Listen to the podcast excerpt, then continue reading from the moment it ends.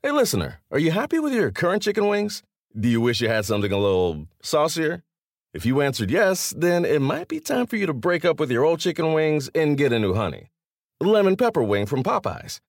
Share the wings with your friends so they can see it's time to move on too. Head to Popeyes and get six piece honey lemon pepper wings for $5.99. At participating U.S. restaurants, price may vary.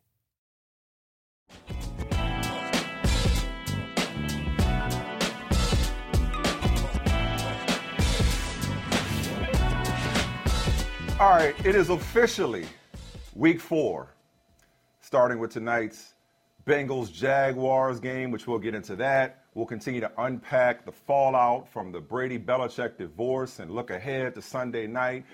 All that good stuff. We got plenty of time to get to that.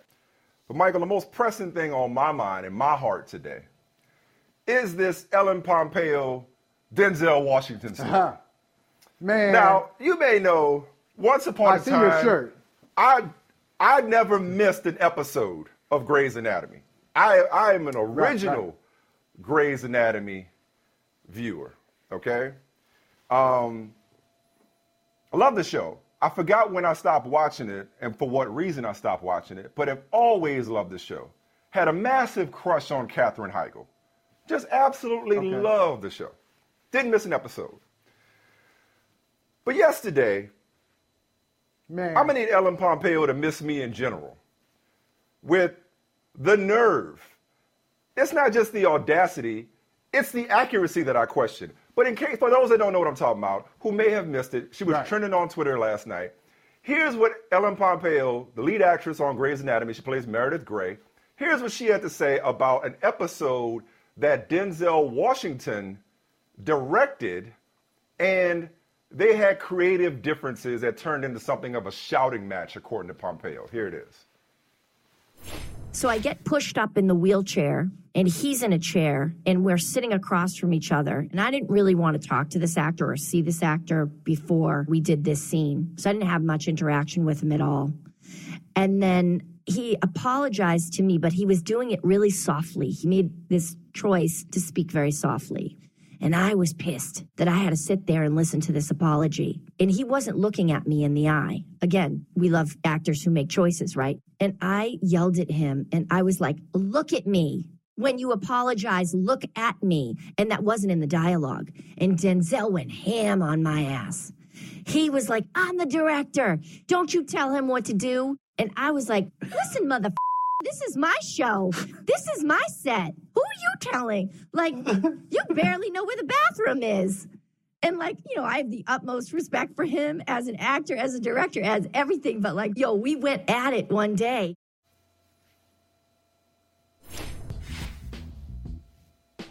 You went at it with Yeah. Denzel Washington. All right, see, Okay, as we both all right. know, there are three sides to every story yours, mine, and the truth.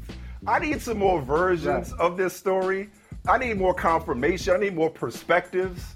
Okay, I need some more details. Yeah. Because let's let's, let's get a couple of things straight. Ellen Pompeo, who again I was a fan of. It, it, I'm still a fan of her work, but got some questions about her after yesterday. I don't care what the name of the show is. I don't care if you're the lead actress. It ain't I don't care how many awards the show has won, how long it's been on. Right. The moment Denzel Washington walks on the set, that's his set. Right, right, The moment Denzel Washington says action, Uh, that's his show. right. And the Right, idea right. that you going back and forth or you going at it with Denzel Washington, I need to know how that ended. I need to hear from Denzel. Going at it with Denzel, I feel like she held the L. No matter how it. she wants to tell that story, she held the L. You didn't win that argument. We don't believe you. You need more people. Ellen Pompeo. Lots more people. We don't people. believe you. I, okay, look. And the thing is, I don't believe I you. wish she had. I wish she had told me. I wish she had told me that she was planning to share this story. She's a homegirl. She's from Boston. She's from the Boston area. Uh, she used to go to a lot of Celtics games. I see her sitting courtside uh, next to whoever the coach was, whether it was Doc Rivers or Brad Stevens, on the bench. You know, just cool, just cool. But no, no, no. A a couple things. One, and I love Boston, but everybody in Boston knows somebody. Everybody in Boston is a pretty good storyteller. And I'm not going to say everybody, but a lot of people in Boston tell those kind of stories where the ending is. And then Mm-hmm. I tell I told him or I told her to kiss my ass. Like no no no no Right. no no. Right. It didn't go down like that. So she is coming from that tradition of, oh yeah, I went toe to toe with Denzel. Not only did I tell him it was my show, I dropped a. Right. We talked about this last week. Yeah. For those who got the primer, I dropped the MF on. I dropped the MF on Denzel. Right. No, you didn't. But you know- Eh, okay. But you- you but did, maybe she did. You did what he said. Maybe she did. What he said. Exactly. Oh, I know what, what he, he said. did. I know. Right. I know what he said. You know what he said? You know what he said? Right. You think you could do this shit to me? Shoot program. 23 hour lockdown. I'm the man up in this piece. I run stuff here. You just live here. That's what he said. You just work here. I run shit here. That's what he said. There ain't no way in hell she won an argument with Denzel Washington. He was probably like, With Denzel. how many, how many, how many awards have you won? They build museums because of me. He's like, it would probably behoove you not to mess around on this thing. I mean, he probably went off on her. If you fumble my football, you will run a mile. I mean, he probably went smooth off on her, and then he, and then he probably ended it like when she first went at him. When she first went at him, you know what he said? characters. Even though it's a, even though it's a woman, you know what he said when she first went at him? My man. Just like that. my man. That's that, that's how, that's how he probably Wow. started it. There's no way she got the better of Denzel Washington in an argument about anything, Listen. especially when it comes to drama. And I respect Ellen Pompeo's work, but you coming at the goat, uh, you coming at the king, you best not miss. Yeah, y'all. I, I- I didn't give y'all notice on this. At some point on this show, we got to find Ari Spears doing Denzel. Okay, that I, I think that's the best guy I've heard. Yeah. With a Denzel Absolutely. impersonation. If- Absolutely. If, not Denzel himself. But here's the other thing. Here's the other other part of the story that just trips me out. It's it's uh, it's instructive. Uh, it's funny. It's a little scary. It's all those things. This is something that happened five years ago. So five years after the fact, when it comes to Denzel, Twitter, especially Black Twitter, says that's too soon, or it's always too. Don't share it.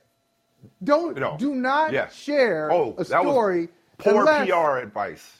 Run that by your unless. Denzel is centered in a positive unless way. he's right Denzel there. is not centered. Correct. Or in a or unless it way, ends with, and I learned my lesson to never go at the king, to never, go at the goat. yeah. No, no, because it was like she telling this story, she laughing, and everybody on Twitter and everybody listening like, uh huh. So you thought Yeah, it was a good idea Oh, to go at it with Denzel. Okay. And then share it in And it- such a way that makes you the heroine, that makes it sound like you talk down to Denzel. You thought that was, you thought we were going to like applaud you for this? Like, no, no, Look. no, no, no, no. I, I, I misspoke. I'm going to withdraw this. I misspoke. You know, in a sports context, I've said many times that uh, Doc Rivers, Glenn Doc Rivers, is our 44th and a half president in the United States. No, no, no. It's Denzel. It's Denzel. Denzel was not only 44. Denzel was like, he was 43 and a half. He was 42 and a half. Denzel has been the president. He's had a, he, forget it, step aside, FDR. Denzel just totally changed the game. He's been elected If and they say- reelected like four, five, six times. Okay? If but if, if tell you- aliens come, if Thanos came and said, "Take me to your leader," we're taking him to Denzel. Denzel. That's what you're saying. Yeah. I'm gonna tell you, this is this is the reality of Denzel. You know how we both, Michael, we, how we love Training Day, and we want to talk Among, to Denzel everything about else, yes, yeah, is this script? Did you just make this Yeah. up? yeah, Like, okay, you know, talk about being in the script. I'm sure yeah. 75% of Training Day, there's no script for that. It's just Oh, Denzel absolutely. just wilding out off the top of his head. But Dude, how many times do Day, we love say that movie. federally effed? Yeah, right. My niece, time. my oldest, my oldest niece, Krista, saw Training Krista. Day. Training, Krista saw Training Day in the theater. She saw it with my mother, and my mother reports, and Krista confirms that uh, in the scene. Uh, I hope it's not a spoiler. That movie came out what what 19 years ago? Was it 2002? Somewhere around there. Um, so Denzel gets killed in the end. I think it was 2000. Alonzo gets killed in the end. So Krista's crying in the theater, and my mother said, Why are you crying? She said, They killed Denzel. Right. no, they didn't. So Even though that's who bad guy. Denzel is. Even though he's a bad guy. Ellen but, but check it out though. You just gotta I know. cried. You just I cried know. two nights ago. Coincidentally, Michael, and I've seen this movie. Uh, Training Day came out 2001. I've seen this movie a bunch of times, um, but I, it's it's prominent. You know how it's something that's featured prominently on Netflix. You you, Mm-hmm. you just be like, oh, it's kind of like when a song comes on the radio. Like, oh, okay, I'm gonna go ahead and watch this, even though I own this movie. Even- and Training Day is one of them, right? it. Safe House with Ryan Reynolds. Denzel, as a phenomenal an actor as he is, whether it's Safe House, whether it's The Equalizer, whether it's The Book of Eli, Denzel as an action star got incredible is incredible with those hands. He is incredible when it comes to hand-to-hand combat. Okay, I mean, there's nothing the man can't do. Whether it's coach, whether it's rogue, dirty cop, whether it's you know lawyer, it doesn't matter. What, whatever he does is is incredible. I mean, there are times. Don't you ever say anything myself- against against my mother. Don't you ever say anything. Oh anything. well, the definitive the definitive role of his career is definitely Woo. Malcolm X, the best biopic of all Hey, time. Archie, Spike hey, Lee's hey, Malcolm Michael, X. Michael. I mean, Archie, argue with somebody slipping. else about that. You slipping, Archie, Archie? you slipping. Red, you had the numbers. Here you go. I mean, Red. it just icon. icon. His life Ellen is on the Pompeo, line. His career is on the line. You better not be lying. You're a phenomenal actress. You've done incredible work. Denzel's an icon. You don't ever cuss at an icon. And definitely, if you do, save that for like, like Michael said, save that for like a private party. Like that. It's that's got to get out third and fourth hand. You can't be coming out here talking like you was talking down to Denzel Washington. All right, I, I gotta, I gotta hear his side of it. I want to know what he said because we, we know he put her Yeah. in her place. And this isn't a, this is not a gender thing. For the record, just just to be clear, this is not a gender thing. Is that about putting a woman No, in her place? For anybody who may misconstrue what I'm saying, this is about a superior Rephrase, actor. rephrase. and the director. Rephrase. So no, no, I meant it just like I so said it. I'm just making sure people understand the context that I Okay. mean it. I meant Okay, a right, director telling the actor, I, I'm, I'm directing. That's why I'm in this chair. Okay, that's why I'm in this chair. Jake, Jake, come back here. Give me my money. give me that money, Jake. give me that money, Jake. Anyway, all right. We had, I had to get that off my chest. I've been frustrated Yeah. about that since last night. Jake, you go come back here. You go give me that money. All right, all right, you go give me that money, Jake. Come on, Jake. All right, let's go ahead and hit this break. Uh, we Man, got company on the other side. Alonzo. We have we have got company on the other side. So excited to talk about this dude, I'll talk to this dude. It's just another example of us getting old. We covered this young man's dad. I, co- I both of us covered Asante Samuel when he came into the league as a, I believe, a fourth round pick of the Patriots, if my memory serves. Fourth round pick. Um, fourth Central round Florida. pick. Now his son, out of Florida State, second round pick of the Chargers, is defensive rookie of the month as of today.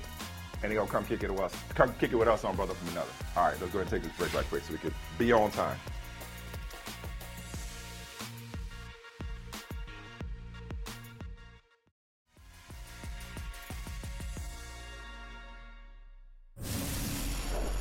For Bill Belichick and Robert Kraft, that's that's the untold story. That still ain't quite right.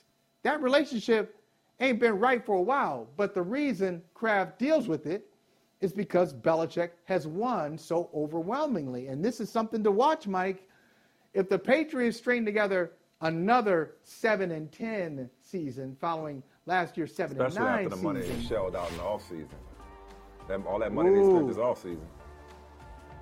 Bill Belichick is not is not some secure, can't touch him, would never move on from him coach based on this relationship.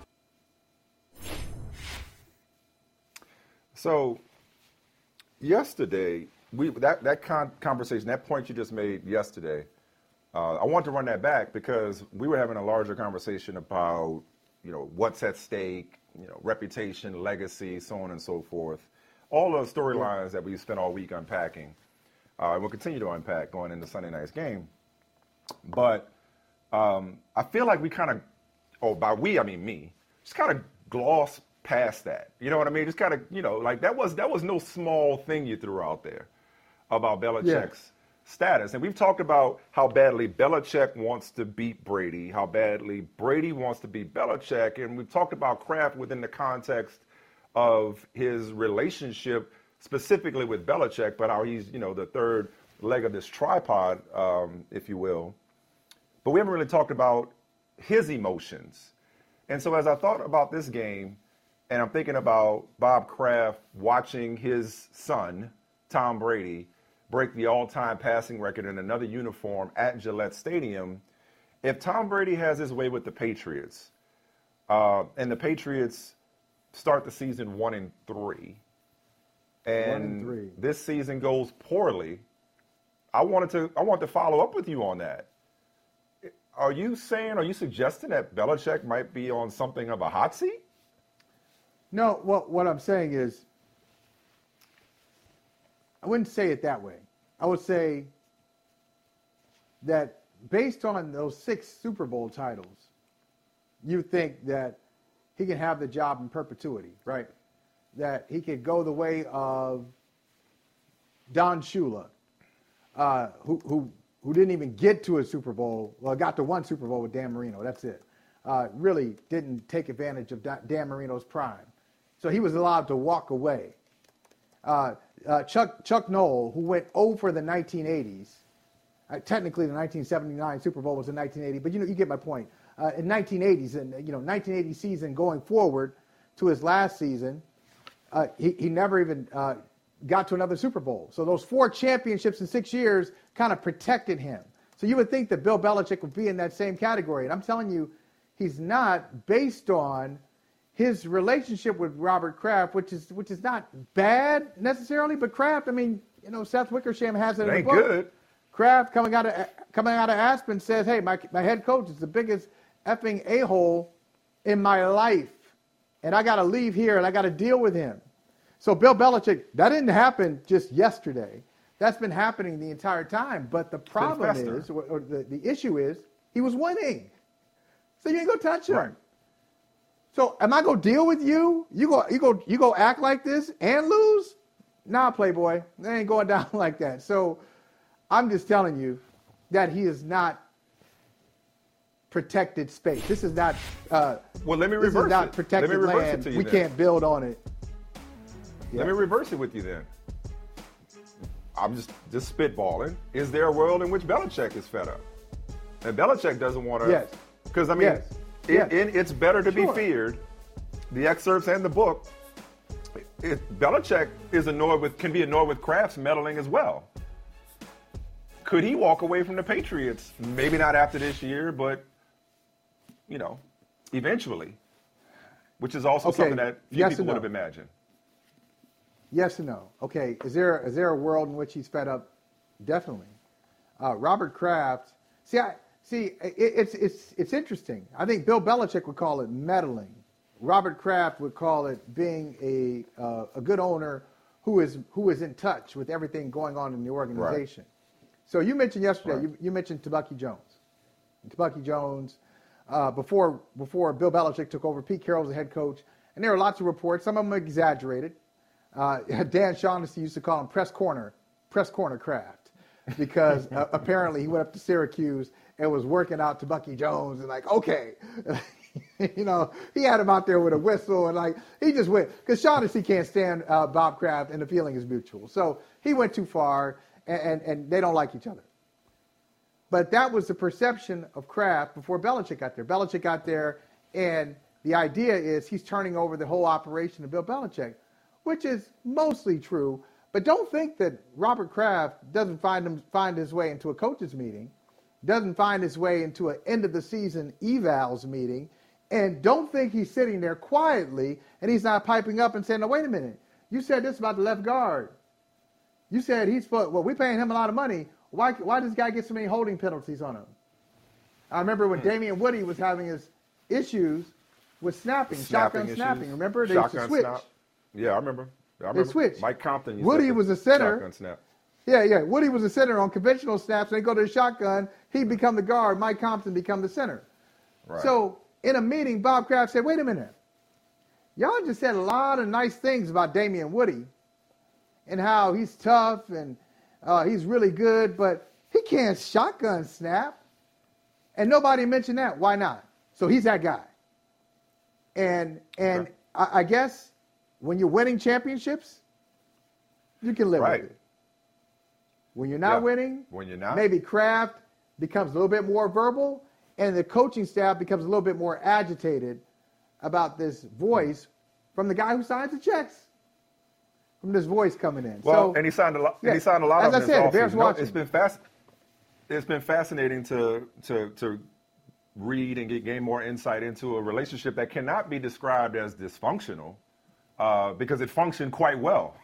um, but uh, there's a lot of tension, a lot of creative tension, a lot of organizational tension that they have worked through Right, right. and succeeded through. That's fair. And it, as much fun as it has been to look back, the thing that worries me about Sunday night, in terms of just as a as a football fan, thing that I, I, that dawned on me as I thought about it is I wonder if we're missing the moment. Uh, and not to get too ex- existential or philosophical here, but you know, Oh, I like it. the Go ahead. buildup has been, but the buildup has been all about um, Brady. And honestly, the buildup is building off of a long running debate about who's more responsible. I know it pisses Bob Kraft off that he's not in it, but who's more responsible, Brady or Belichick? And Brady certainly went a long way toward, quote unquote, answering that with his performance in Tampa last year and so far this year, right? So naturally, the buildup to this return on Sunday night is about a clash or reunion of, you know, a, a divorced couple, you know, or a, ba- a breakup that ended prematurely. Belichick thought he was done. Brady wasn't done. And he goes and flourishes in Tampa, and Belichick struggles, and now he gets to be reminded of his mistake. When actually, Michael, the thing I was thinking about last night is not only is this the biggest regular season game that I can remember in terms of storylines, not record, it's early in the season, but not stakes, but storylines and legacy.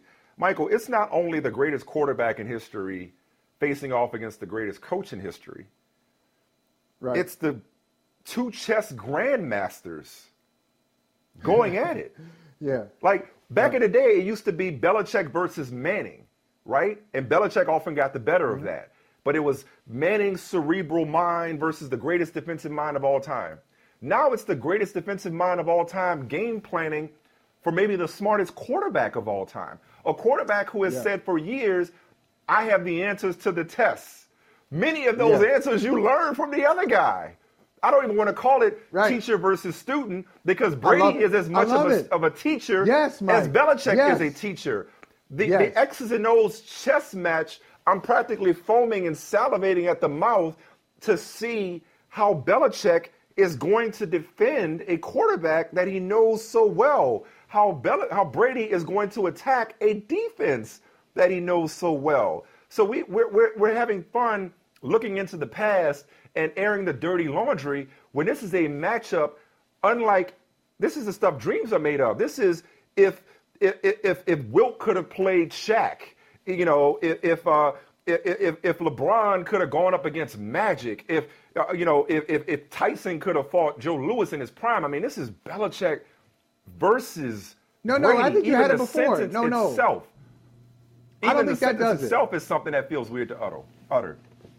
No, no, I, I don't think I don't think it's, it's it's Wilt versus Shaq. You you you nailed it before when you said it would be as Oh, it, Jordan would be like Phil? Michael Jordan, Jordan versus Phil, because it's like top of you know game recognizes game, but not because we've seen that before. Well, We've but no, but- but- but the reason- we the saw Wilt versus Kareem. the reason We it's not- that. But it, the reason it's not that, though, I mean, in terms of the relationship and the heights that they reached, it's Jordan going back to play Phil the next year after leaving Chicago. If, if Phil had stayed and Jordan went to the Wizards the next year and won a championship with the Wizards, that that's the equivalent in terms of, of, of a relationship and a storyline. But Michael, this is different because we often make the mistake, and quarterbacks will remind us of it. We often make the mistake of saying it's Lamar Jackson versus Patrick Mahomes or Manning versus Brady, Right. when neither of them is actually defending the other. Okay. In this case, this is Bill Belichick game planning like he is in direct opposition with Right. Tom Brady. This But is a why- meeting of the minds Right. that's unprecedented.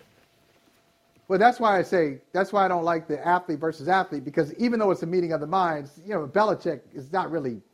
He's doing something here, but he's he's not going to come Well, out of this yeah, game. he's not any- literally on the field. No. ca- no. no pain. There'd be no pain involved. But but, but, he's you know, scheming. They're they're, scheme, they're they're trying to one up. They're trying to outsmart the other one. And how many you know this? You know how many gonna be? meetings have they been in together? How many football late night game planning strategy Right. conversations have they had together? This is uh, it, Plato. Oh, how about this? How about this? How about Plato and Aristotle? I'm probably mixing up Yeah, my Greek that's it. philosophers, but That, it's, that's exactly. you know, that- right. That's it. That's Okay. it. That's Yeah. exactly it. And it is that iron. It's the iron sharpens iron, but okay, Or but is it Socrates? and it's not just. It's not just irony. No, no, Might you be got it right. Socrates and Uh, Aristotle. or maybe. I did? Okay, Maybe sorry. Socrates. Okay, all right. Socrates. Okay, fine. Whatever. Been a while. But I like it. I, I, I like the reach. I like the reach. It's, it, I'm right there with you. It's iron. We know iron sharpens iron, but we say that from people who are at a high level and they haven't necessarily spent a lot of time together. They come together for a conference and then they, they, they, they animate one another. But no, in this case, that iron has been sharpened over years. Brady helping Belichick and Belichick helping Brady. Brady, like I've heard Bill Belichick talk about two players, two players where he was so excited that he just had to. Okay, I'm gonna pick up a piece of paper and I'm gonna start drawing on this paper. Oh, can I show guess? you how great Can this I guy guess? was. Can I guess? You know Can I the you know the other Can one. Yeah. Ed. Reed. You got it. Ed Reed's one. No. No. Not Ed Reed. It's two guys. One of them Jason Brady. Taylor? You know the other one. No. Jason Taylor? He coached him. He coached him. You know who it is. He coached him in New York. Who? Coach LT. Oh, oh, LT, of course, of course. LT. Yeah, of course, of course. Yeah, LT. I was going to get to LT, but remember he had a certain nickname way- that he had for Jason Taylor. That's why I said Jason Taylor, because he had a certain nickname Yeah. which we cannot repeat. But he was so he's so Yeah. excited talking about LT Yeah. and how, how LT helped him. Just Yeah. how LT would see things and, and he never seen anything like this before. The innovation involved with LT, the uh, the uh, sometimes the unintentional innovation. And he, I remember him talking about Brady. He was like, "Oh man, you know how uh, Belichick talks. He's very profane. It's entertaining. But he's a, he's a, he's a Mm-hmm, profane guy. He's like, this effing guy. He's guys. This guy's so Right. effing smart. Tom Brady. Right. Look what he did. This is the defense. And most guys look at the defense like this, but Tom Brady could do this, and he'd go on and on. And he would learn from what Brady saw. And Brady, uh, in turn, once said to me, Man, Coach Belichick is so smart. He always calls him Coach, never calls him Bill. Coach Belichick is so smart, isn't he? Man, he just makes me see things that I haven't seen before. So having that come together, we've seen a little snippet of it already, a snippet of it. It's it was Mike Vrabel in the playoffs going against Bill Belichick uh, in January of 2020, and and, Mm-hmm. Yeah, and with the- with the Vrabel delay of game frustrated him. He frustrated Yeah. him because he was the- doing that's Bill that's the- Belichick. That's I- the lead to the book. Yeah. That's the that's the prologue to the book. Yeah. Is is that is that scene? Yeah, when he when he when he gave him a taste I've of his sat own there- medicine. Yeah. Right. I've, I've sat in your meetings, Bill. I sat in your meetings for eight years. I learned this stuff from you. And but Brady will take the, the knowledge of Mike Vrabel and then take his own skill set and his experience away from Belichick. And, and it's just going to be amazing. It really is going to be something to see. And I'd say the only uh, other NFL equi- equivalent maybe was Bill Walsh versus Paul Brown. Uh, they were on the same staff, and Walsh went off. He wanted the job. Yeah. He wanted the job in Cincinnati. Paul Brown didn't give it to him. He gave it to Sam Weiss. Uh, no, gave it to But Forrest again- Gregg. He was upset about it. So no, we we've had we've had clashes of titans before. We've had clashes of titans, but rarely are we see, have we seen a clash of titans that was a partnership for that long and to that extent in term and that successful. Never. I mean, this is It's going to be something to see. it, it- it's, it's right. incredible. We getting caught up in the drama. I just don't want to lose sight of the fun. The drama is sexy. That's a good point. You know, the baggage is sexy, but it's going to be so much fun.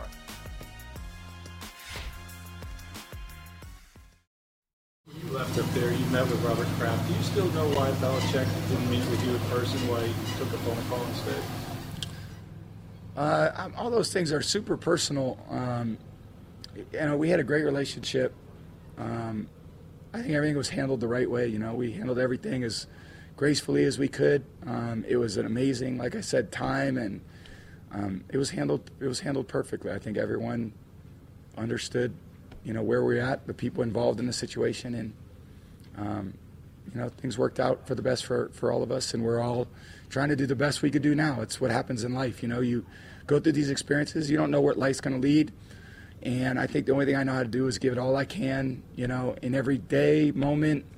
And the people who really bet on me, you know, and, and I want to do really well for them. And um, Jason and Bruce, I think them coming into my life and, you know, saying, hey, we really want you to be here, it's been an amazing thing for me. So um, I'm just excited to go up there and, and try to beat a really great football team. All right, it's Tom Brady. Tom Brady talking about this game that Mike and Rodney Harrison, I can't believe that today is only Thursday. I'm exhausted already. Uh, we still have a few days before the game is actually played uh, at Gillette Stadium. We've been talking about it since the schedule came out in the spring. You, are, you heard me mention it. Former Patriot, Patriots Hall of Famer Rodney Harrison should be an NFL Hall of Famer. Check the stats now. Should be an NFL Hall of Famer. Uh, joins us today. So, Rodney, when you look at this matchup, are we hyping it up too much, or is there a chance that we're actually underselling the significance of this game from the perspective of Bill Belichick and Tom Brady? Are you're asking me, are we overhyping the game? Because we really haven't talked from about their the perspective. Game. Like most people aren't. right? But what I'm saying is, most people haven't even really talked about the actual game everybody's so focused on the negative Yeah. energy around it. person- and Yeah. what I chose to do, and I made exactly what I chose to do, Mike, is I said I made a conscious decision as a former player, as a guy that respects Tom Brady and Bill Belichick. I'm going to focus on the positive aspects of 20 years together. I've been married 18 years, and I got a beautiful wife. But at the end of the day, I got on her nerve, she got on my nerve. Over 18 years, we've been together over a court 25 years. And that's what happens in relationships. You're going to have disagreements. But Tom Brady has the utmost respect for Bill Belichick. How could you not? He was the one that gave Tom Brady an opportunity. You never forget that for a guy to give you an opportunity. You never forget who gave you an opportunity who, and who blessed you. So, yeah, it's, it's going to be a great game, but we need to start focusing on talking more about the X's and O's aspect of it as opposed to all the negativity. That's- before you came on, that's what we were talking about. Before before you joined us, we were just talking about the fact that this is two chess masters going at it. This is the smartest quarterback ever versus the greatest defensive mind of all time. Like they know each other so well. How how is that going to manifest itself? Obviously, Bill's not on the field physically defending Tom Brady, but how do you see that manifesting itself? And dare I ask, I don't know if there's a right answer to this question, Rodney. Does either one of them have the edge when it comes to one up in the other one or, or outsmarting the other one? Good question, Mike. Absolutely. I think Tom Brady has the edge. Anytime you're a player and you're the player on Tom's level and he's been there 20 years, he knows everybody, he knows the stadium inside and out. When he comes back home, he has the advantage because one thing about Coach Belichick, he can make calls and adjustments, but he can't directly impact the game. And that's one thing that Tom Brady can do. He has the ball in his hands 100% of the time. The ball's going to be in his hands. So he has the ability to change the game, to dictate the course of the game. And we- we're going to see what happens. But yeah, Tom Brady definitely has the advantage because he's the one out there playing. All right, he has the advantage. Brady, and I agree with you. Brady does because he's on the field and he's got he's got better personnel. Let's face it, the Buccaneers Superior are a better personnel. team than the Patriots, and significantly. But let me ask you this: If you are if you were like your uh, your your former teammate Jerod Mayo, and you're on the coaching staff, and you're and you're trying to help Bill Belichick defend Tom Brady, I know we always say you know pressure up the middle. But is there a certain coverage? Would you have safeties? But like, what would you do just to give yourself a good opportunity, knowing that he's going to adjust to whatever you throw at him? Well, it's not one thing you can do, you know, and people always talk about, well, we're not going to try to disguise because Tom Brady's seen everything.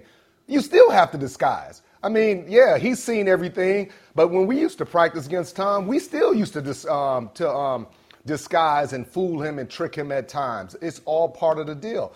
Whether you're playing man coverage, zone coverage, pressure is number one. Obviously, pressure. Tom's doing a great job of moving inside around the pocket. He's doing that. I think the second thing is being physical with his wide receivers. You see guys not dr- dropping passes and guys not holding on to things, being physical with Rob Gronkowski and and um, you know all these guys as they come off the line of scrimmage. And I think the third thing that Coach Belichick is going to um, really emphasize is tackling.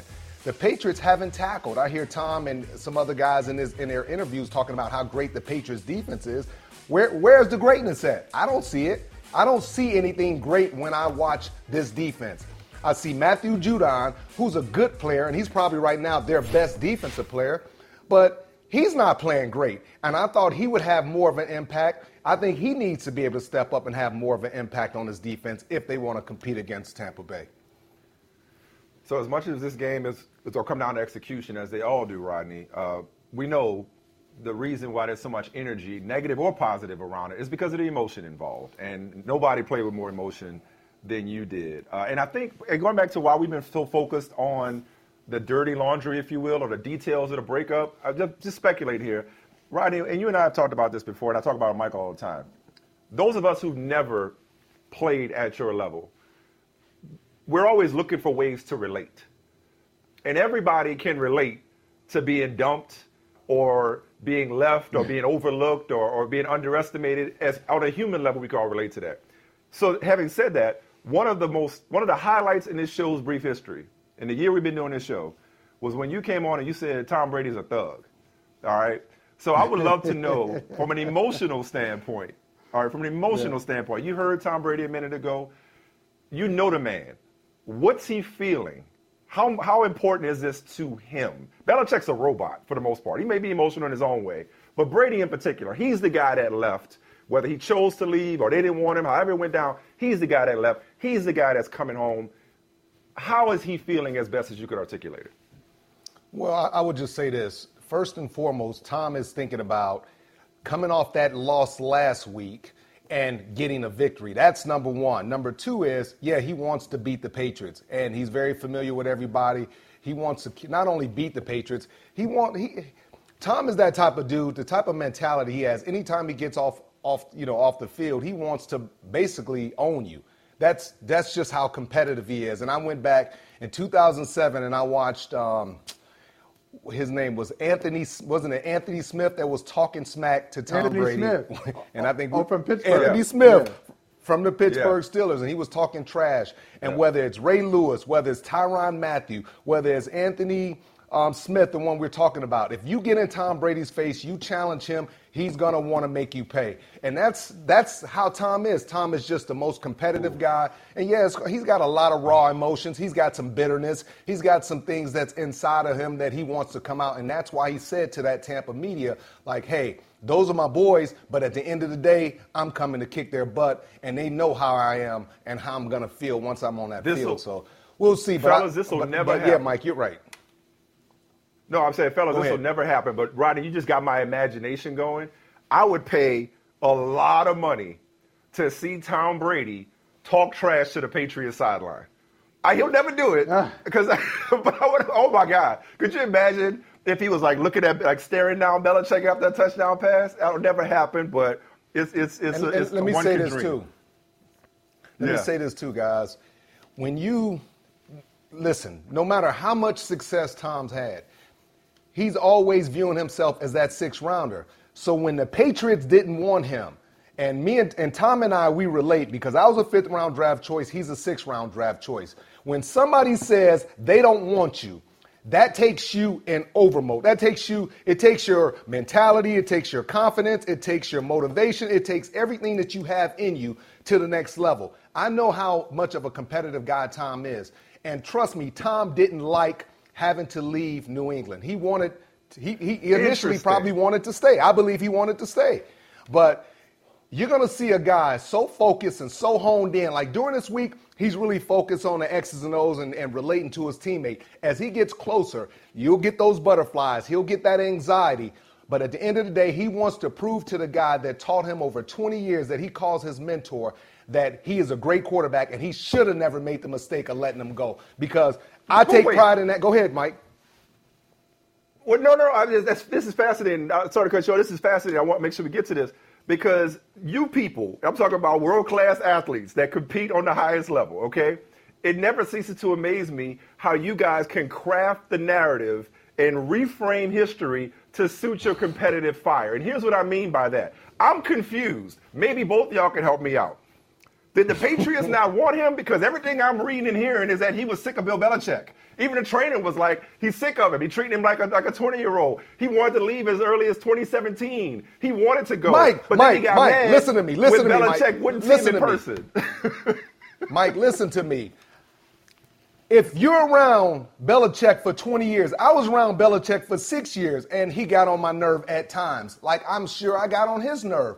It's 20 years you're asking a guy to be around him, to communicate, to deal with the ups and downs of Belichick attitude. On Monday, we win a game by three touchdowns. We don't know if Belichick's gonna come in in a good mood or if he's gonna come in and he's miserable. That is something on your psyche. That is something that you have to deal with personality wise, the ups and downs of Yeah. your head coach.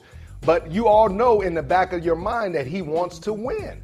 And that's the thing about Tom. Tom wants to win. Tom doesn't, at the end of the day, Tom wants to win. And he wants to beat Belichick and he wants to prove to Belichick that he should have never let him go. I was the same way. But man. that's what When I'm you saying. let me go, or you. Mm-hmm.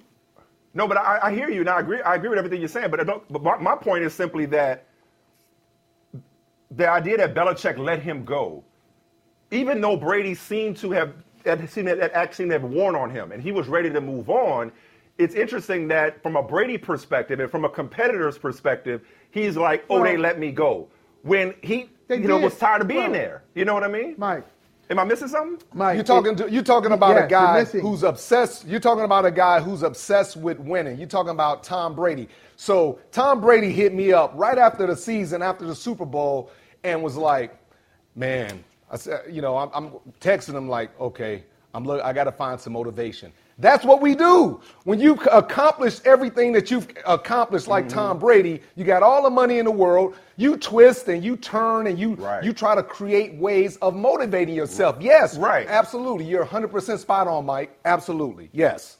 and I, but I think Mike. Okay, you said what are you missing, Mike? What are you missing? This is what you're missing. They made Tom Brady work for every contract that he got. So it's not like they went to him like Peyton Manning. You say, "Oh, Peyton, we'll give you everything. Hey, whatever you want, we'll give you top dollar." Tom Brady, with his first contract, like his first big contract in 2005, it was a little, it was tense. It was back and forth, and then he had to get into a mm-hmm. car accident in 2010 for them to give give him another contract. And then at the end, he wanted Drew Brees' contract. You know, the, our colleague Right. Drew Brees, he wanted like a two-year deal. They wouldn't give it to him. So, yeah, it. you say they didn't want him. That's what he's looking at. Hey, if you really want me, step up, give me the contract Correct. that I'm looking for. They wouldn't do it. But Rodney, you got to tell us. When you Uh, I, I I have heard this story and I love it. I want I want the details. Give us the, the dirty details. I've heard that Brady used to get so pissed off with you in, in practice, used to intercept the football from him and like run around the field. He chased you around the field one time. Like, give us a story. Is that real? Did that really happen? in, in- in the competitive battles you and Brady used to have. It did. It happened in um, when we were in the Super Bowl down in Houston. We were playing in Houston and we were practicing, and it was a, t- a tense moment. And I, re- I just remember picking him off. You know, us we used to always jar. I mean, Tom is one of those dudes that talks so much trash, but you know, like he met the wrong dude because I'm gonna talk trash too, and I'm gonna stand in your face every single day. I'm gonna compete against you, whatever it takes. That's what I want to do. And you know, Tom. Tom is just a competitive dude, man. He got mad because I intercepted him. I took it to the house. I started doing my little Deion Sanders high stepping, and he gave me every cuss word that he could ever think of. He's chasing me around, yelling and screaming at me, and we didn't talk for two days, but he helped me win two Super Bowls, and that's my boy, so it's all love.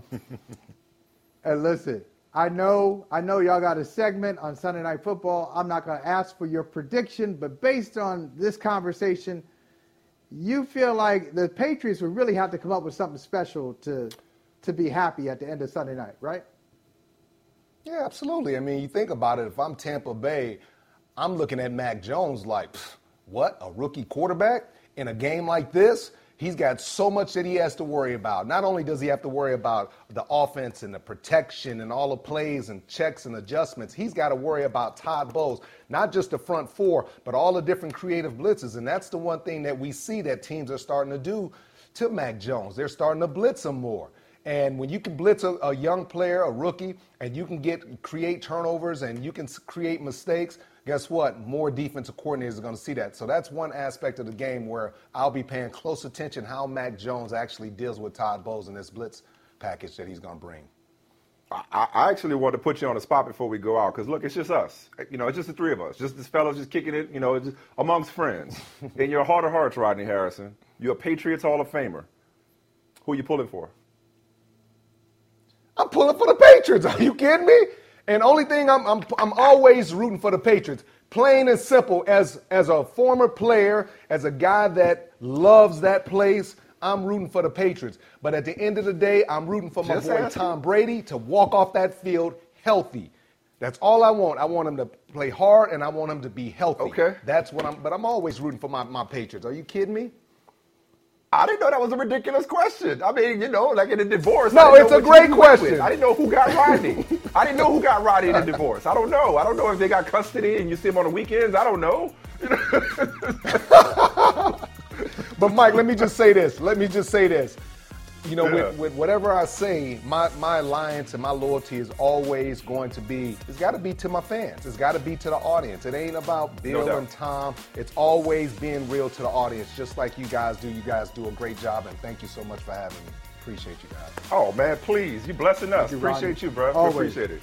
Take always. care. We'll see you soon. You got a key. Rodney hey, got uh, a key. Rodney just come in. real go, quick, real quick bit of housekeeping before we go to break. Real quick bit of housekeeping before we go to break. For those that are kind enough to join us live, uh, either on Peacock TV or Sirius XM Channel 211, uh, we mentioned, we teased that Asante Samuel was going to be joining the show. Uh, we got our wires crossed in terms of timing. We got to reschedule that. But uh, yeah, so yeah. sorry if you're Chargers fans out there or football fans who are curious about hearing from one of the uh, best rookie defensive backs in the league, the defensive rookie of the month. We're going to reschedule that. Uh, but unfortunately, we uh, just couldn't make it happen today. All right, we're going to break. We'll see you on the other side. All right.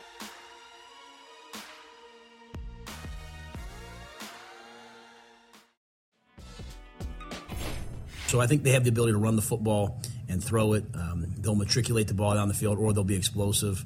But I think when you just the, pull the whole thing back, it all goes back to it's like watching Peyton Manning. It's like watching Drew Brees. You know, call the game at the line of scrimmage. Um, I think I think what Dak's doing right now is uh, unbelievably impressive. Man, I love hearing that from Matt Rhule because Michael, you remember after the opener against the Bucs, I told you that Dak Prescott was about to kick in the door, wave in the 4-4 to the top five quarterback club, and it's just great to hear Matt Rhule talk about Dak from a cerebral perspective um, and what he's doing at the line of scrimmage. And speaking of cerebral, uh, Chris Sims, Christopher Sims, uh, has a lot of smart things to say about football in general and quarterback play in particular, which we'll get to momentarily.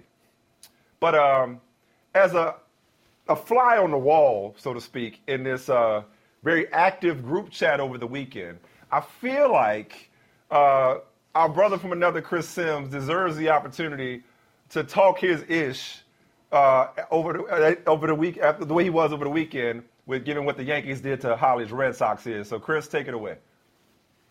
Oh, I mean, I don't have much to say. You know, it just it seems like the universe is going back in the right direction. Red Sox blowing things for 80 or 90 years, and Yankees winning things. So. I don't know. I'm just glad I got that. But that was oh, there it is right there. Yeah, a lot of bad words. Oh, mutta, mutta, mutta, mutta. Yeah, but that was awesome. I enjoyed it. Chris Sims. Look at this. Look, hey man. First of all, I'm glad you had your fun over the weekend. I really had nothing to say. I couldn't even say anything. I I like I'm I, I have these very like lame responses because you had control. I knew you had control. I couldn't say anything to you. But this is what I'm gonna say to you right now, Chris Sims. I'll see you next week. I'll see you next week. That one game playoff, likely in Yankee Stadium, and that's what it's gonna hurt. It's gonna hurt. It's gonna matter. Look, they won They swept the Red Sox. They ragdolled them. They had fun. Lots of Yankee fans around the city. I saw all over the place with the Yankee hats. Okay, they had they took control of Fenway Park. But next week in New York City, which is much more fun socially than Boston, I'll admit it. A lot more to do in New York than Boston. Go go to New York, go win that one game playoff, and make you suffer at home. So get ready. We'll see. We'll see. I'm listen. You're more confident in my Yankees than I am. I'm not even sure we're going to get in here yet. We still got to play They the Blue there. Jays again and the Rays. So uh, we've been known to blow a few games this year. I'm just hoping we get We'll in, there. and I, that would be awesome to see. Red Sox Yankees. I'm rooting Well, for like I that. said, I'm rooting for Red Sox I- Yankees. I- Good. I, am just here. I'm just here for the group chat fun. Like, I, like my name's Paul. That's between y'all. I just was. I just enjoyed observing y'all go back and forth. All right. But he was um, like, he was wilding out though. You were wilding out in the group chat though. Like you, you something Yeah, he ain't right with you. Seriously, was. I, you are messed up. Well, we know that. We know that. Uh, back, back to Dak Prescott, who's not doing a whole lot of messing up at all right now. One of the marquee games of the weekend, who'd have thought Cowboys, Panthers, but specifically Dak Prescott. He's said it a few times. I'm better than I've ever been. I wonder what that looks like from your vantage point, Chris. How is Dak Prescott better than he's been, which is pretty damn good for several years now? It is. It's pretty damn good for several years. He's one of those guys that like I feel like I had to defend a lot like two, three years ago. You know, to go like, no, this is your franchise guy, Dallas Cowboy fans. This is the man. He's everything you want. You know, but of course they weren't winning games in some of those, so it was his fault, right? I mean, it's back to the same old story. Where it's amazing is I don't even think he's 100% like physically himself yet either. I don't think he can run quite to the capacity he could before the ankle injury. But where he's better than before is a little bit like what Matt Rhule's talking about. It's pre-snap recognition. It's when the ball is snapped, he just sees the, the field perfectly almost every play. He's become a little bit of a machine robot that way. And when there are people open or barely open, he very rarely misses the target. He stands tough in the pocket. And each week we've seen a little bit more movement outside of the pocket. So I, I couldn't be happier for Dak Prescott. I've been a big fan of his for a long time. I've, I've been with him in person twice at the Super Bowl. He came on my podcast and he won me over immediately. He had already won me over on the field, but then when I saw what kind of man he is, what kind of leader, you could just tell he's got, you know, that it factor. Um, I'm really happy for him, and he's rolling. And yes, he is one of the I- best listen. quarterbacks in football. There's no denying that. I I totally relate to how you started. I remember it wasn't not that- wasn't long ago, a couple years ago, I had people coming at my head for picking Dak over Carson Wentz. Remember that was a thing? Like, who's better, Dak or Carson Wentz? I'm like, Dak Sure. Prescott. It's like, are you crazy? Carson? Oh, so anyway, Michael, go ahead. Well, look, let, us go from, from one part of Texas to another because uh, I, I hear now that Jay Glazer is reporting. Everybody's had some report. Uh, all, all of our insiders, everybody else's insiders have some report. But the latest from Jay Glazer is that, that the Texans are softening on their stance with Deshaun Watson. And, and Glazer just keeps dropping some hints that something's going to happen. I think, and tell me if you disagree. I think if if Deshaun Watson is traded to the Miami Dolphins, the Dolphins go from a team that I'm not even thinking about, I'm not worried about, to a serious contender in the AFC. What say you, Chris Sims? No, I, I, agree with that. As long as the NFL lets him play after they make that trade, I would totally agree with you. Hey, Deshaun Watson's special. I mean, he is a top five quarterback, 100%. He was going into the year, before the year. The, he played awesome last year and had crap all around him.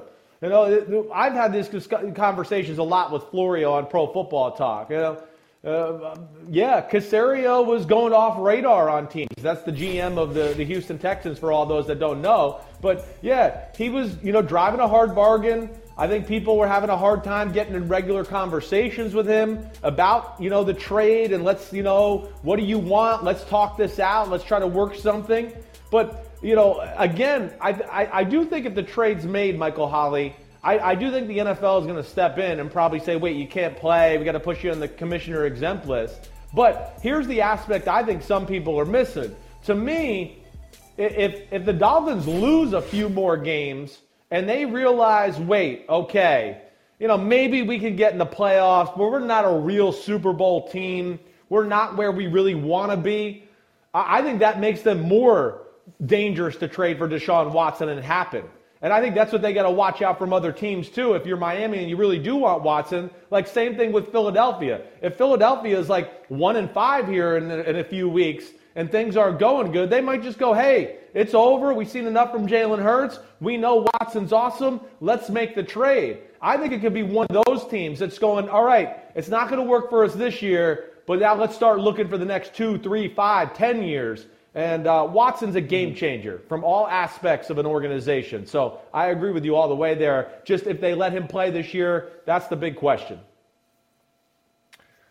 Speaking of uh, the next 10 years, um, we got the last two number one picks squaring off tonight uh, Joe Burrow versus Trevor Lawrence. I saw something fun uh, on Instagram. I think it was from a Bleacher Report, if I'm not mistaken. Sometimes the simplest questions are the most fun. And it may have, it also may be unfair. Maybe unfair because, you know, we've only seen three games of Trevor Lawrence, where we've seen, you know, a bit more of Joe Burrow going back to last year before the injury. But, Chris, who would you rather have as your quarterback for the next decade based on what you know about these guys and what you've seen? Or is it an incomplete? You can cop out if you want. It, I prefer you do. I, well, yeah, I, Florio, I, oddly enough, Florio asked me the same question today, and I kind of did cop out to a degree. Um, I you? love both guys. You know, yeah, I mean, Burrow was my number one guy in the draft class two years ago. I always stated that I thought Justin Herbert had the higher ceiling. He was my second quarterback. Trevor Lawrence, of course, you know, I had Zach Wilson one and him two. But I've liked everything I've seen from Trevor Lawrence. You know, here's where I guess I'll, I'll say I do think Trevor Lawrence has a higher ceiling or more high end ability, really? right? I do, you know, he's big, he's very athletic. He can throw with people around him in the pocket because he's so big. Size is a skill. You know, his ability to throw over linemen and, oh man, I'm about to get hit. It doesn't affect him. That's a real aspect. Hmm. His arm is probably stronger than Joe Burrow. But Joe Burrow's like, he's like the natural. That's what I say to a lot of people. Like, yeah. it might not just wow you with like pure arm talent, but damn, the ball's always on the money. Damn, he always throws to the open guy. Damn, he's a slippery SOB in the pocket moving around. I'm seeing that more and more, you know, week after week. So it is a little bit of an incomplete. It's a little too early for me to say Trevor Lawrence. I really like both, and I'm not panicked by Trevor Lawrence and the turnovers or anything of that well, nature at this point. I'm really not. I think yeah. both are franchise guys. It's just a little different uh, in both of them, and it's hard for me to say at this point. See, I would say it's Burrow. and the reason out. I would say it's Burrow, and, and you typically don't say stuff like this about this organization, but I think the Bengals look, and maybe it's a relative conversation, look like they've set their young quarterback up more to succeed than the Jaguars have to this point, right? Mm. And who would have thought that, right? Given what they, the money they put on defense, and, and they seem to have hit on the number five overall pick, but you know, no need to bring up old stuff, Michael oh, Holley. But actually, stop. Stop. what I really wanted to ask you about is, is, is about the turnovers because we look at we look at quarterbacks and specifically the top two top two picks. Mac Jones, you know, up and down. Justin Fields just had a disastrous first start. Trey Lance hasn't seen the field much yet. I really want to focus on Lawrence and Zach Wilson. What have you seen in their struggles these first three games that encourages you about their ability to handle adversity and to turn these experiences into a positive as opposed to them being irreparably harmed by what you're seeing Zach Wilson go through and what Trevor Lawrence is going through in terms of the struggles and getting beat up.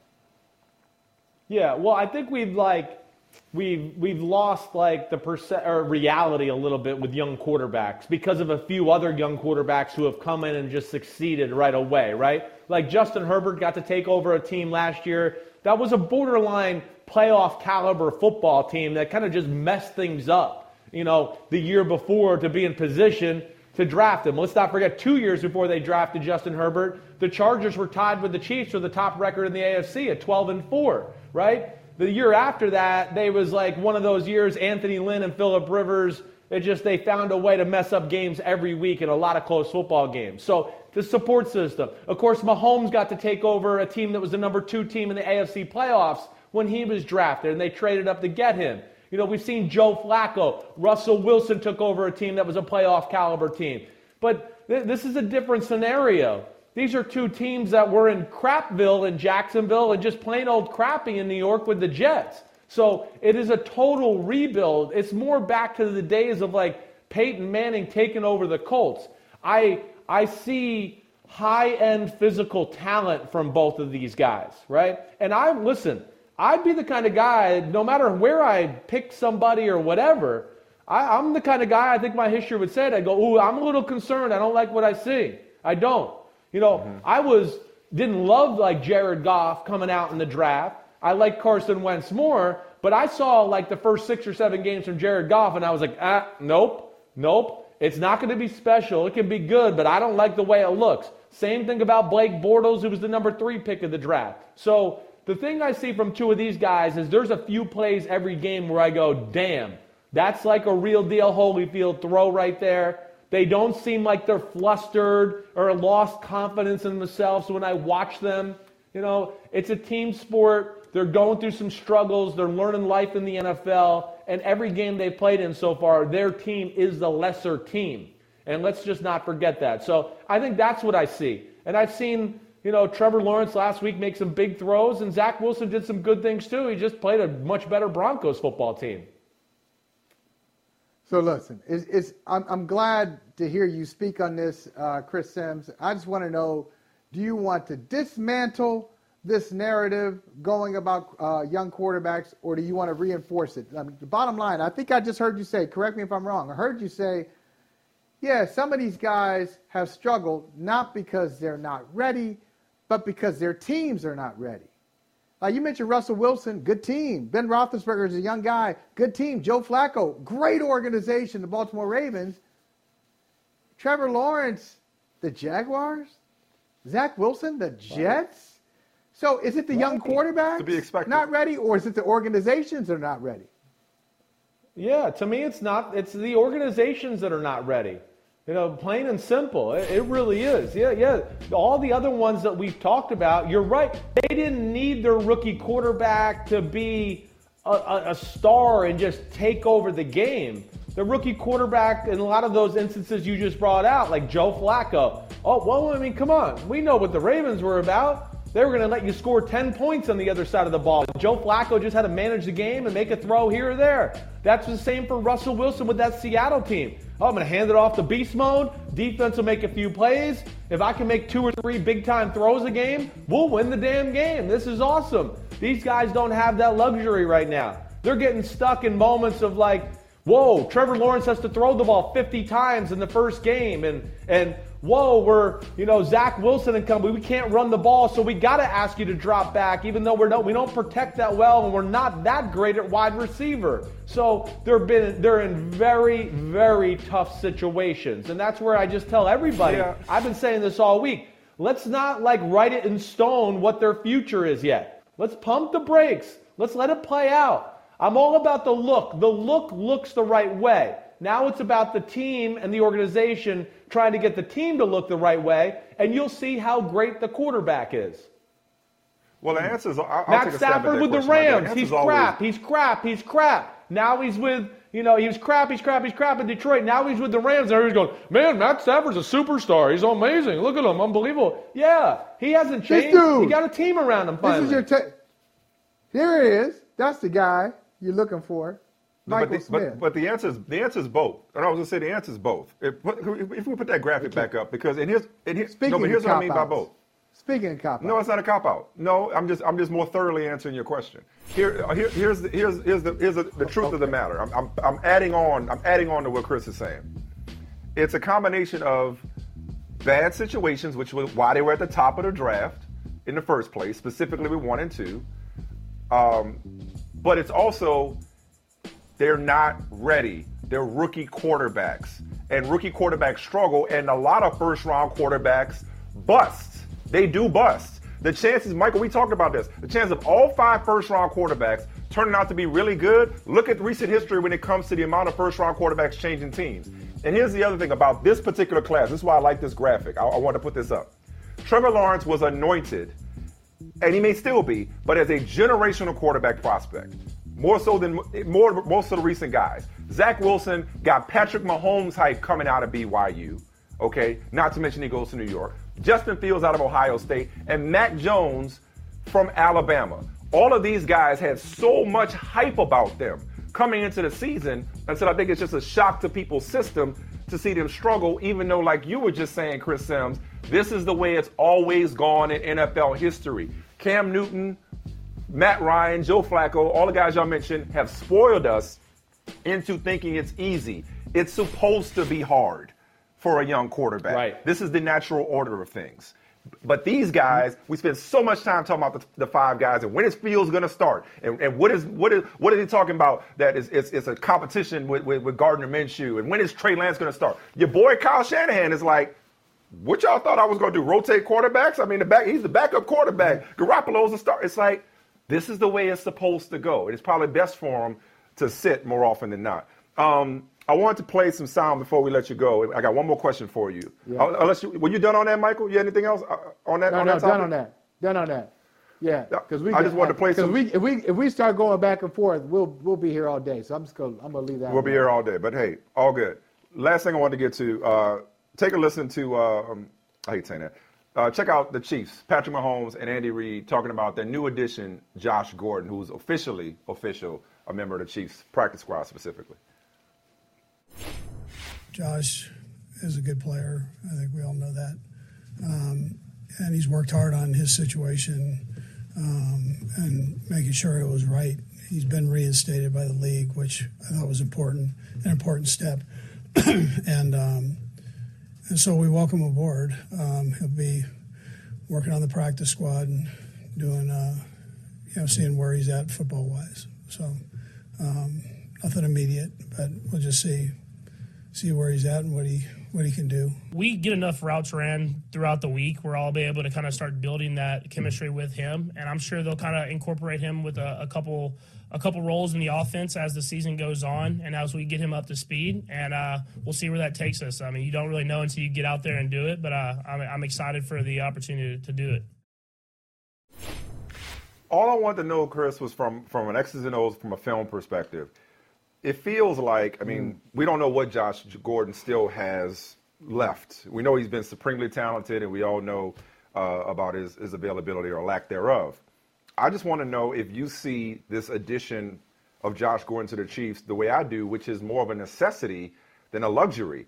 As dynamic and explosive their offense is, they've never really had consistent production uh, from a receiver standpoint outside of, and this is a lot of production, but outside of Tyreek Hill and Travis Kelce. Is do they actually need somebody like a Josh Gordon to step up in a way that Mecole Hardman and Pringle and, and Robinson haven't to this point? Yeah, I, I would agree with what you're saying there. I mean, they're still going to be the top, one of the top offenses in football and dangerous as hell. Like, uh, you, you're, but you're right. I think if they're measuring themselves again against, you know, we're going to win the Super Bowl, we want to win the Super Bowl. Uh, yeah, I think they need another target or another guy that you can fear or a defense fears on the side of the ball. The other thing they don't have is any size at receiver either. And Josh Gordon is like, he's like one of those guys the first time you see him in person, you're like, oh my gosh, you're a receiver in the NFL? Holy cow, you're a freak of mm-hmm. nature. I mean, he looks like a power forward in the NBA, except he runs 4 3.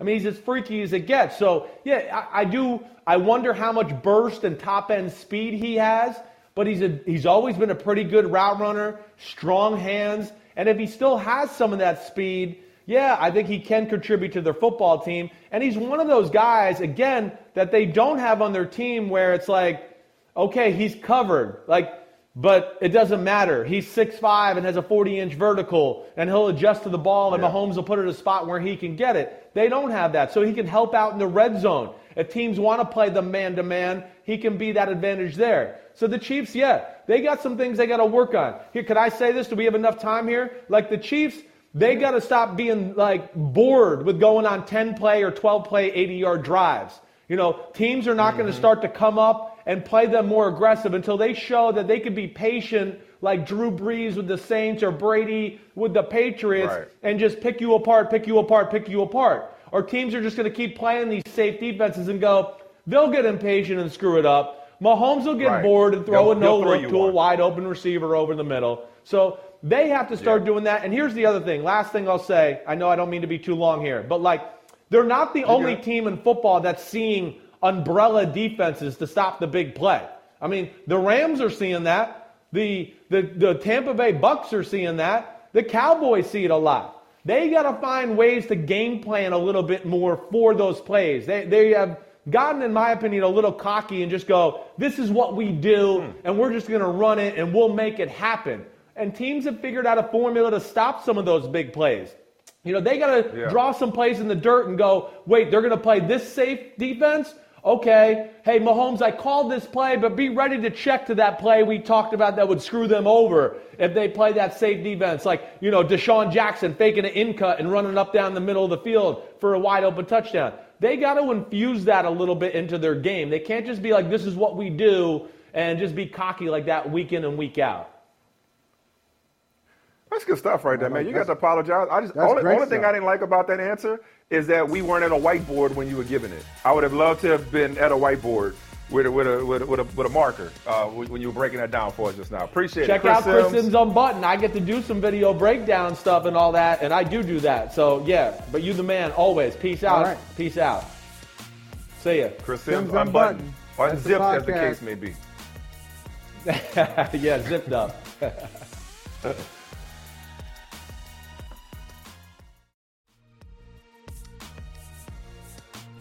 It's a great blue collar town. There's a lot of, uh, you know, a lot of great people that live there. It's got a lot of history. That city.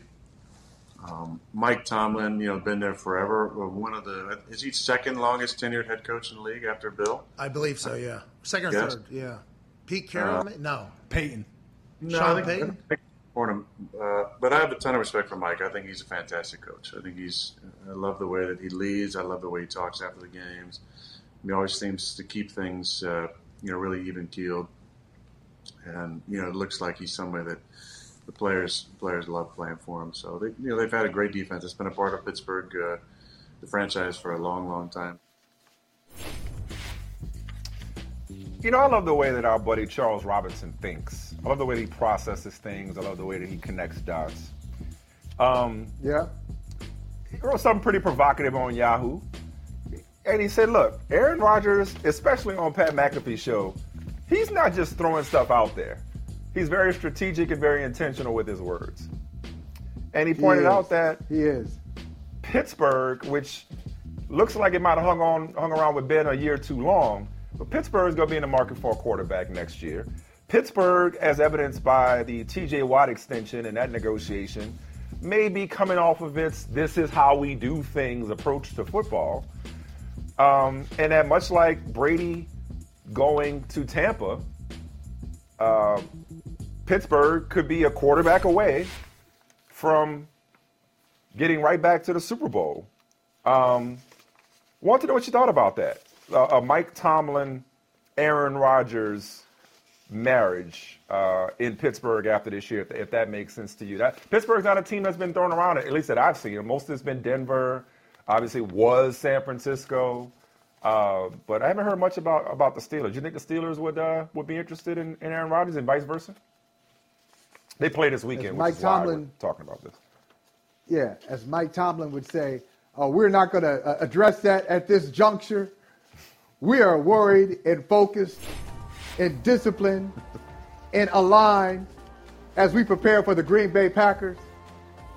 And if we were to address this, we would do that internally, not on a platform such as this, although I appreciate your question. I love. I mean, I- dude, I sit That's a good one. around That's a good and one. listen to, I just love listening to Mike Tomlin talk. The standard is the standard. He's great. Uh, but, you know, it would make a lot of sense. It would make a lot of sense. The only risk to it is uh, the Steelers could look at it and say, well, wait a minute. I heard Michael Smith say accurately that we may have stayed with Ben Roethlisberger a year too long. Who's to say that Aaron Rodgers, at 38 years old next year, right? 38 years old, comes in, and I don't want to see Aaron Rodgers slide off the map on our watch. He could do that in Yeah. Sheboygan, not in Western Pennsylvania. So why, why should we do that? That's the only risk, but I don't think that's going to happen because it like it looks like Aaron Rodgers has four or five years left. I, I think he would fit. He would fit with that franchise. because it's not like the grinding out Steelers anymore. It's not like, oh yeah, Aaron Rodgers is going to go there and hand the ball off 35 times. No, they like to throw the ball. Ben Roethlisberger likes to throw it.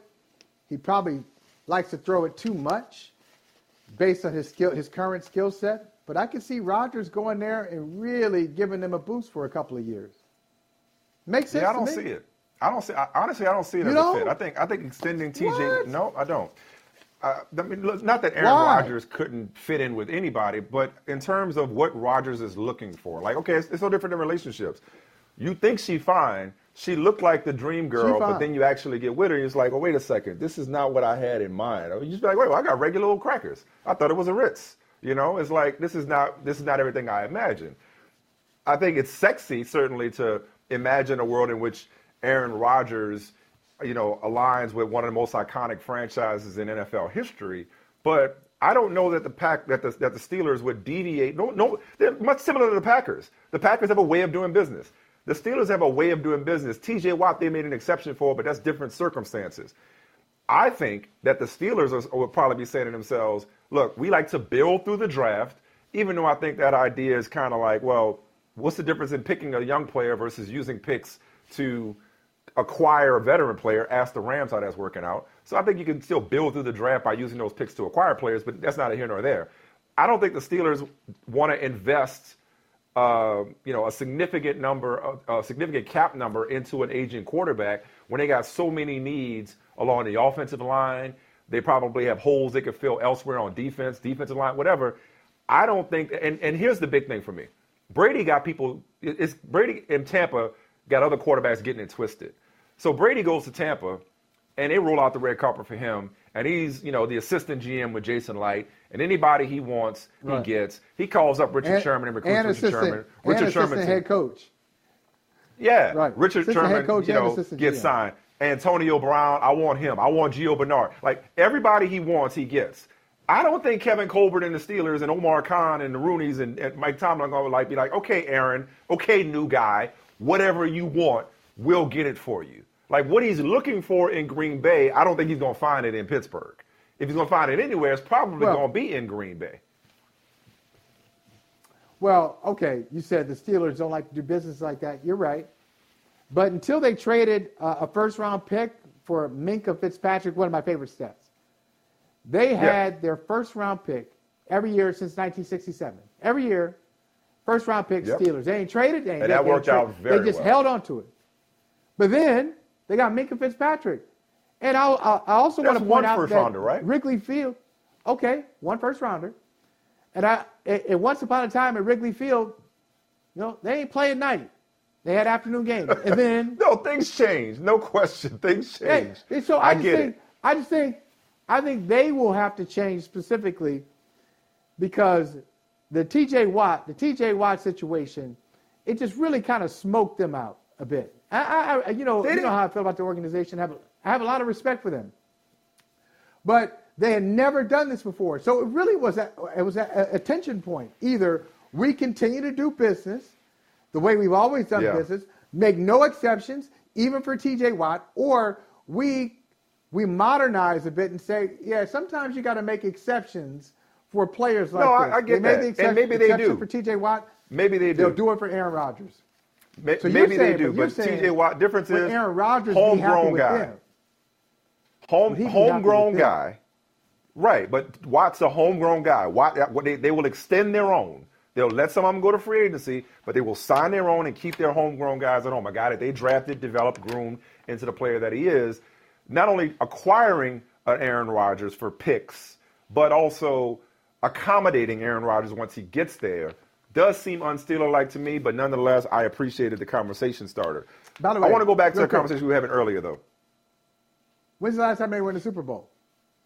It's been about a decade, right? Uh, last About a decade since they won the last Super time Bowl. they played Aaron Rodgers. Last time they played Aaron Rodgers. Right. They, yeah. Okay. No question. So- um, I want to go Yeah. go back to the conversation we had earlier about Deshaun Watson and these rumors that have been rekindled about Watson uh, potentially being on the move to Miami. And you know, I don't know if I shared this with you before, but I I, I know that these my this Miami infatuation on both sides. This didn't just happen this this offseason. Miami has had eyes for Deshaun Watson going back to last offseason, as in prior to the 2020 season. Okay? Um, All right. and and what's interesting about it is one out of sight out of mind to an extent but i, I, was- I was thinking it's kind of hard to believe we're going into week four that dude is gonna is gonna be a healthy inactive It's all season it's long so weird, Houston. isn't it? that Houston is going to It's pay so him to sit and that he's just going to sit. It just and, and I know he's dug in on his stance of never playing for them again. And I'll get to the off the field, the very serious off the field sexual assault allegations and complaints in a moment. Right. But like from a football standpoint, one of the best quarterbacks in the league, just not playing by choice for the most part. As far as this situation goes, here's why I think if something's going to happen, here's why I think it, how I think it happens. And something that we haven't really talked about as we didn't get into the minutia with the, you know, uh, Tony Buzbee and, and the 22 civil suits and 10 criminal complaints and the grand jury and the FBI and the Houston PD and the NFL is that the reason, as I understand it, the reason that this hasn't been settled yet, civilly, is because Deshaun Watson doesn't want an NDA. Buzbee, that's, that's usually the other way around. Buzbee and his and, and his clients want an, a non-disclosure agreement. Watson doesn't want it. Otherwise, Oh, interesting. I believe it would already be settled. And hmm. I believe that once it's settled, and this and there's some because right now it's limbo. There's no clarity. If there's no clarity, and if you're the Dolphins and you trade three ones and two twos straight up, no protections, just three ones and two twos straight up, you trade that to the Texans, right? Yeah. And then the mm-hmm. moment mm-hmm. he's on the field, the league has to take him off. Okay? Because the reason he's not on the, not, uh, the commissioner's exempt list is because there's no need for him to be on the list because he's not playing. Same as the preseason. He wasn't getting paid. It's paid leave. You're not going to give somebody paid leave when they ain't getting paid. On the contrary, or conversely, if he settles and the league hits him with a six game suspension. Now, if you're Stephen right. Ross and the Miami Dolphins, you know what the deal is. And now you can make that trade, have it, it having been facilitated based on not an admission of guilt if you're Deshaun Watson, but a desire just to move forward with your life and your career. So if something's going to go down, the first thing that has to happen is clarity when it comes to the civil allegation, the civil suits and the, and the sexual misconduct allegation. Once there's that clarity, I have no doubt that Stephen Ross would still pull the trigger on a trade, knowing that, okay, I'll take this six game hit, but for the next six to 10 years, we got one of the premier quarterbacks You know in the? NFL. That's the holdup as I see it. It's, and I think that's always been a holdup. It's like, why is he just in limbo? He's in limbo because they could not come to settlement terms, which again, that doesn't mean that the criminal complaints are going to completely go away, but they're less likely to cooperate criminally, the, his, his accusers, if they've settled civilly. So, food for thought on the Deshaun Watson front. Here's why well, it, it, it is. It's great food for thought. And I, I think this is why it makes so much sense. Uh, by the way, I have to keep saying, you've said it already. We can't say it enough. These are very serious allegations. We don't know what happened. We don't know. Uh, we're, we're, we're not saying, oh, hey, nothing happened to Deshaun Watson. Not, not saying that. They're allegations. They're out there. We don't know. We're taking them seriously. With that being said, it's been very quiet, right? It's been Mhm. very quiet, quiet. on the Deshaun. It's been quiet, uh, uh, quiet on the Deshaun Watson front. It's been quiet with where he stands with the Houston Texans, uh, the lawyers, who are not known to be quiet types. Right. Rusty Hardin is not a quiet guy. Tony Buzbee, not a quiet guy, He's been very quiet, which makes me think that something is happening behind the scenes. Because Yeah. if, if, if nothing is happening behind the scenes, that's when people start popping off. They try to make it happen. Right. They they they they, Right. uh, they get it going. And We're gonna we're gonna provoke a conversation. Uh, we're gonna go to the media, but we haven't heard a word. And I Yeah. it, it, that seems that seems to suggest that maybe there is gonna be that clarity before we, Right. we see a deal, before we see a a, a, a football deal. There's going to be a legal clarity Right. before we see a football deal. Right. On the contrary, switching sports, switching topics. On the contrary, a Ben Simmons deal is not in sight. You thought we were going to go a whole show without talking about Ben Simmons? Come on Hey, now. How long I'm y'all been kicking it it. with us? How long y'all been I'm kicking it with us? Um, so this is how. So great article in the Ringer from Kevin O'Connor, and the Athletic also wrote an article to this effect. But this one in particular really kind of drills down on essentially when the Sixers contingent paid a visit to Ben Simmons, not the players, the, the ma- management, Brand, Morey, Rivers. He basically said, "It's not you, it's me." Okay. Kevin O'Connor breaks down how Ben Simmons wants to go somewhere uh, to a team that's built around him on offense, where he's not a number two. Doc Rivers talked to Simmons about staggering minutes more often between him and Embiid, playing Simmons at the five when Embiid's not on the floor, putting him in situations similar to Giannis's role in Milwaukee with four shooters around him, around him empowering him to be a primary scoring option with the second unit. Um, there it is. Basically, just like, hey, you know, we'll figure out how to uh, bring out the best in you. We'll, we'll we'll make some adjustments. Simmons like, nah, that ain't good enough. As long as I'm here, I'm, I'm number two. Before I give you my thoughts, and we'll get your thoughts as well. Most importantly, here's what Joel Embiid had to say.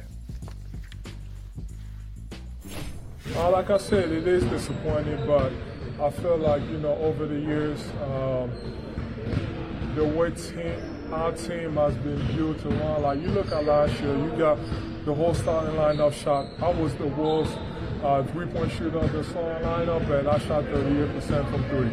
Uh, we we've always had shooters, and I feel like I can really play with anybody, and I can make you know anybody, you know, uh, be better on the court.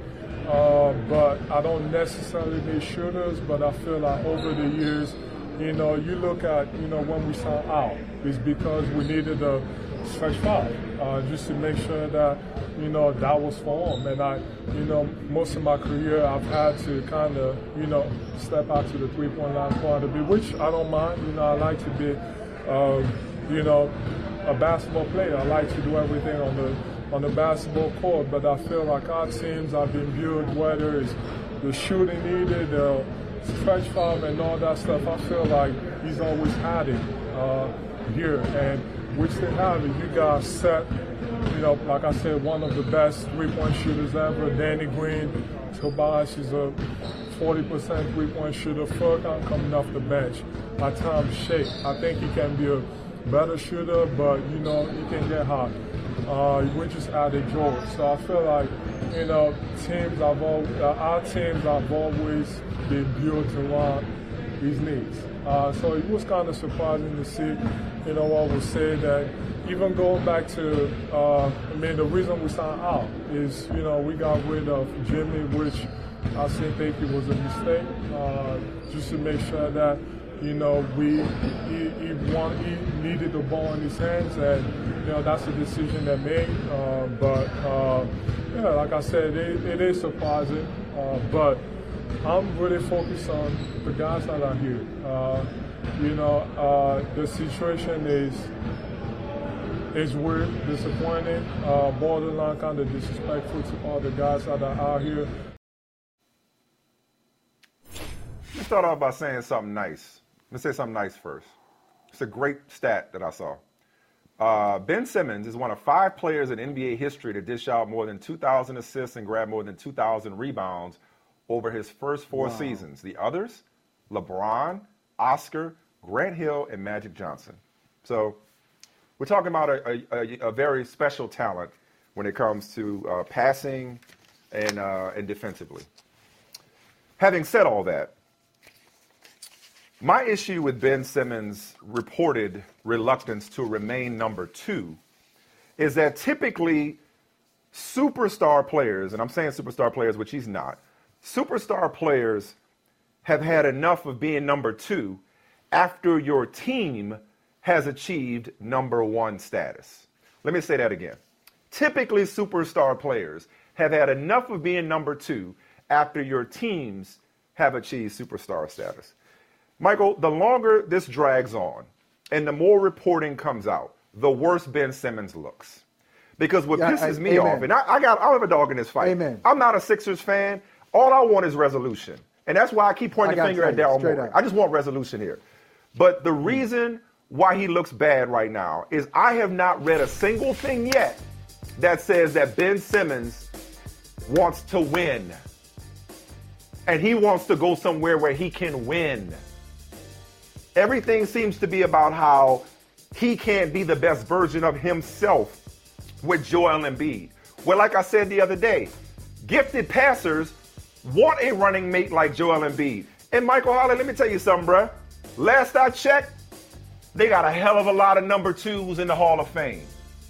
Oh, y'all don't hear me though. Let me say that for the people in the back. They got a hell of a lot of number twos in the Hall of Fame. And depending on who your number one is, it ain't so bad being a number two. They got some of the greatest players of all time have been quote unquote number twos. This dude don't want to play with Joel Embiid because he thinks Embiid hinders his game. Maybe your jump shot or lack thereof hinders your game. But I'm just saying what everybody already knows. That's not I'm not breaking any news here. Okay? Because what's going to happen is you're going to go somewhere else that's going to hmm. build around you and then you're going to say, well, I need more help. Well, I ain't got enough help. I just want to know what's important to dude. What are his priorities? His judgment is askew, and his priorities seem jacked up to me. Because you're in a situation playing one of the best big men in the league. He complements your talents. And if you would evolve your game, maybe y'all would get it done in the playoffs. Instead of saying, what could I do to get better so we can get over that second round hump? We were the number one seed last year. It can't be that bad. Ben Simmons and Clutch Sports are saying that Joel Embiid is holding him back? That's ass backwards. Joel, Joel Embiid is holding him back? Oh my God. You're holding them back, which is why they threw you under the bus in the first place. Floor is yours, Michael. Man, first of all, let me tell you this. Situation's over. This is over. It's over. It's and isn't that what Vince Carter said after he won a dunk contest? It's over. It's over. We're done. When, when, when Joel Embiid said, the situation is weird and borderline disrespectful. Right. See, take take all the corporate logos out the background, take off the advertising that's on the Sixers jerseys. Forget about the fancy practice facility in Camden, New Jersey. Okay, now, okay, now we taking it. This is street stuff. Okay, this is a street level disagreement now. Are you disrespectful? What'd you say? What'd you say? Right. You talking about me? Hey man, I've been on your side the entire time. You talking about me? So this is done. Doc Rivers, stop playing the game. Saying Ben can come back. Don't use any more analogies, whether you're talking about Aaron Rodgers to the Packers, whether you're talking about somebody who left the organization, LeBron James going back to Cleveland. Stop. Nope. This ain't the This same is thing. a different situation. It's over. Yeah. That's one. Here's number two. You said something really profound. And and you I don't know if you said it this way to make a point, but I heard it. Probably. It jumped out at me. You- you said you said Ben Simmons and Clutch Sports. Mhm. All right, I'm gonna, let me let me tell you a quick story. That's the Let me tell you a quick reporting. Story. That's the reporting. Yeah, right. All right. Ben Simmons and Clutch, and Clutch Sports. I'll tell you, I don't have an agent right now. I'm not going to get one. I'll tell you why I'm not going to get one. I remember being in a contract uh, situation, and I told my agent, and I said, at the time, I said, uh, this is what I want you to say. And I was very clear. I said, and this is how I want you to say it. And I came out of that situation because he didn't do what I told him to do. He got a little rambunctious. He got a little emotional. And I, you know, I feel like I'm even I know better than that. Don't get emotional in a contract situation. Got to just be smooth. This is a negotiation. You're going back and forth. and I came out of that That's what he's situation supposed to be thinking, telling you. You know who? You know who represents Michael Holley the best? Michael Holley. And I say that to say this to Ben Simmons. The reason you're losing this PR war right now because you ain't saying nothing. We got to hear uh, people uh, close to Simmons and, and, and according to sources. And Nate, man, you got to come out and speak your truth. We can agree or disagree, but speak it. I don't know if that's you say help. it, and maybe it makes it worse. I don't know, but nobody can represent you better than you. And I'm on his side. I was on his side, but everything I hear from the Ben Simmons camp doesn't make a whole lot of sense. It makes some sense, but not a whole lot of sense. For example, But I that's put the in problem. feed. I can make a case. I can make a case for a team building around Ben Simmons. And Philadelphia has not done it. They haven't. But I'm, I'm saying I can make a case for Ben Simmons as a primary option. But is that what this is about? Can you? I'm not even sure what it's about. A primary option who won't shoot? Oh, I mean, I, pri- no, you Yes. can't. He can't be Yes, a he primary Yes, he option. Yes, it, No, he can't. No, he Yes, can't. can. You Yes, he can't. He can. can't. The, I can the make the owner. The, governor of the Warriors just said it. He can't finish games. He's a liability. We're back where we were in Game Seven. No, that's why. Whether Clutch is saying it, whether sources are saying it, if he says it, they're all still full of it. And worse than being full of it, they're full of him. They're full of him. He's full of himself. If this is true, and that's my issue. It's like, yo, man, what about your flaws? Somebody that's You- let me tell see, you something, Michael. saying, This is going back to a conversation we had the other day. Somebody building around Ben Simmons ain't going very far. He ain't that guy. You ain't that guy, my guy. He they're not going very far if they build around him because of the flaws that he has why- yet to correct. This is why I disagree with you. And, and, and now, just hearing you say that, I disagree uh, with, with Ben making it worse, speaking for himself. You're, you're, you're saying this as if Ben Simmons, he definitely feels this way. He might feel this way. But maybe Okay, I'm assu- the, the, the, yeah, yeah, maybe the, the message has gone left, has gone right. It's just not, we're not getting Okay. the pure message from Ben Well, that's Simmons. the thing, Michael. Which is the if it were about feelings, He's got to step if it up were now. about feelings, if it were about feelings, if it were about, oh no, I feel ostracized, or I don't feel welcome here, or I, you know, Doc threw me under the bus no matter how much he wants to, you know, walk it back, or Embiid threw me under the bus, or whatever. I just, if that's what it was, Michael, like I said, I think I said this the other day, I could kind of deal with that more. What bothers this bothers me even more. It incenses me that this is not about feelings. This is about ego. That this is about wait a minute. I don't you just know. want to be the man. It might be. Well, grow up and fix your game if you want to be the man. Well, see, but more than that, I'd say, Mike, let me add to that. You say grow up and fix your game. I'm going to say grow up in this sense. We know he's not a brother who will shoot his shot. He really won't. On the court, he won't shoot his shot. But be a brother who speaks your truth. I don't want to hear from Rich Paul. I don't want to hear from Clutch Sports. I don't want to hear from sources. I don't want uh, uh, Keith Pompey. Love your brother, do great work. I don't want to hear from Keith Pom- Pompey. I don't want to hear from Kevin O'Connor. Now I want to know what does Ben Simmons want from the mouth of Ben Simmons, and then we can make a determination I- I don't- but, okay, I don't need to hear from the Ben. message got mangled. Okay, that's fine. That's fair. You want you want it you want it straight from the horse's mouth. I don't want to hear Straight- this. straight up. This Straight, disappoints chaser. me.